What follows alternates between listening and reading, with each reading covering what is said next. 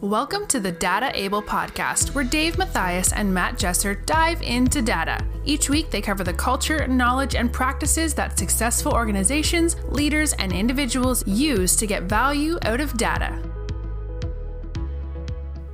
This week, we are going to continue our conversation on data storytelling. Dave, in our last episode around storytelling, we talked uh, a lot about all the good things that it can do for an analyst. It can really help them do their jobs better uh, by both bringing emotion along with facts. What we didn't really touch on uh, were the potential downsides or pitfalls that storytelling can can bring. Uh, with most things, there are two sides to every coin. You're exactly right. I mean, stories can get people that emotionally engaged. They can picture, they can relate, one of the challenges with storytelling is that good storytelling can actually take people away from the data itself. Certainly in politics, oftentimes not necessarily the best candidate is the polished candidate. And because of that, that polished candidate might win. They might not be best for the country or your locality or your whatever, but they're going to be successful because they're the better storytellers. So, how do you balance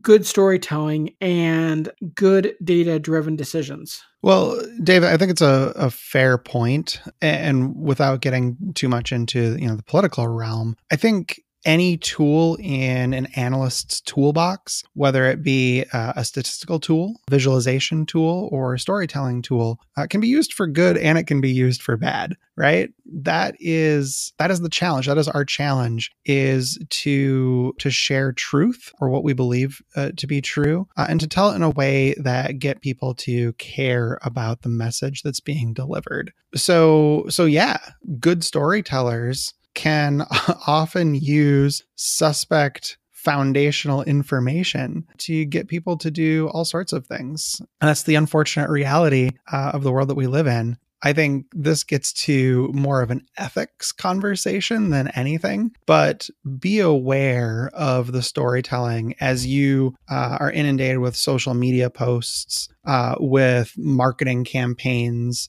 uh, with with people in your organization who are adamantly opposed to to your ideas or very passionate about their own ideas, be aware of storytelling and the power of storytelling to motivate a human, even if it's not necessarily in the uh, the direction that you think is best.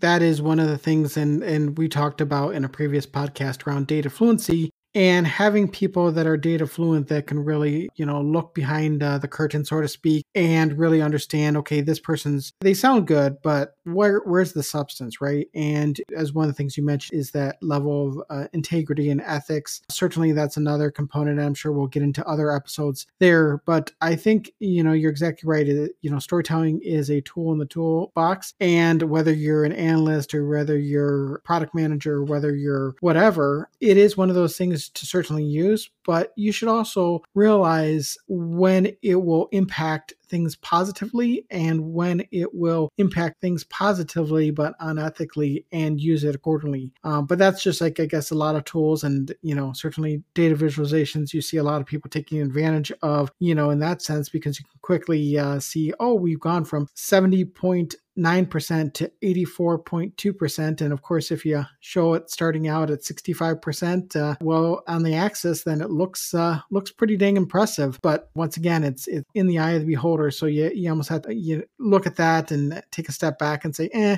okay, is that really as impressive as it is? So I think today's world, unfortunate or not, we always have to be very critical of, of even compelling stories and really process information for ourselves and not just rely on good stories. So, one thing that's out there, and I don't think people think about this, but when you're talking about storytelling, there's so many emails going around. There's just so many emails. Tell us how you can tell a story in email. I'm going to break that into two pieces. One is telling a story in a business context, and one is telling a story in a personal context. They're actually quite different. If you've never taken a business writing class, I would strongly encourage you to go seek one out, either through your own company uh, or you know take a, a quick online course. I'm sure there are some out there. In the business world, you want to start with the the main point, and you don't want to bury it, right? Uh, writers or like newspaper writers will talk about burying the lead. In business, you don't want to bury the lead. In fact, you want to just blatantly say what the thing is. So you start with, what is it that I want you to know? And then your follow up sentences are going to help build context for why the the thing that you're trying to convey is true. So maybe you build on top of it, you build that story, but you start with the the end in mind. You start with what's the moral of this story? In personal storytelling, it's different, right? You can be a little bit more nuanced in how you approach and how you build to that ultimate revelation of the story or of the the moral. So those are the two things that I'm going to call out is the difference between your business storytelling and your personal storytelling. In both you're still going to use narrative, you're still going to use emotion, you're going to use contextual clues uh, and you're going to put the story in terms uh, that the listener or reader can understand. Again, not numbers and facts, but real people, real emotion, real things that are happening in the business um, or in your personal life. So those are kind of the two ways that I would uh, separate things out: is the the business storytelling and the personal storytelling. So I'm going to emphasize the business storytelling, and I think you're spot on on the comments that you made. But I'm also going to add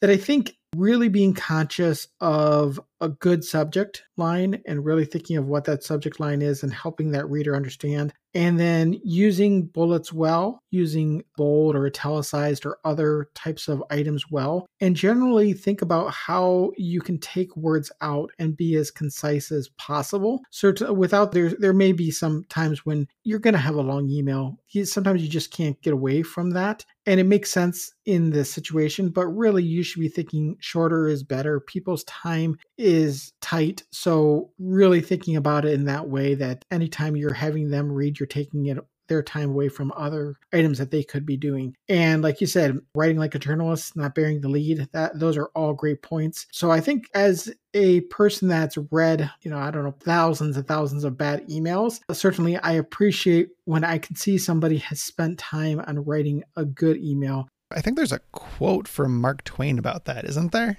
I didn't have time to write a short letter, so I wrote a long one instead. the more words, the more smarter, right, Dave? That's nice.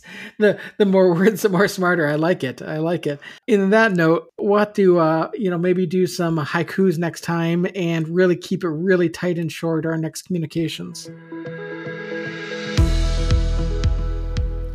The Data Able podcast is produced by Dave Matthias and Matt Jesser and made possible by Beyond the Data. At Beyond the Data, we are on a mission to help high performing individuals successfully become champions for a more data driven approach in their organizations. We believe that data science is only part of the equation. Getting value out of data requires building a culture that starts with you, is supported by executives, and trickles down to every facet of your organization. You can learn more about Beyond the Data and our approach at gobeyondthedata.com.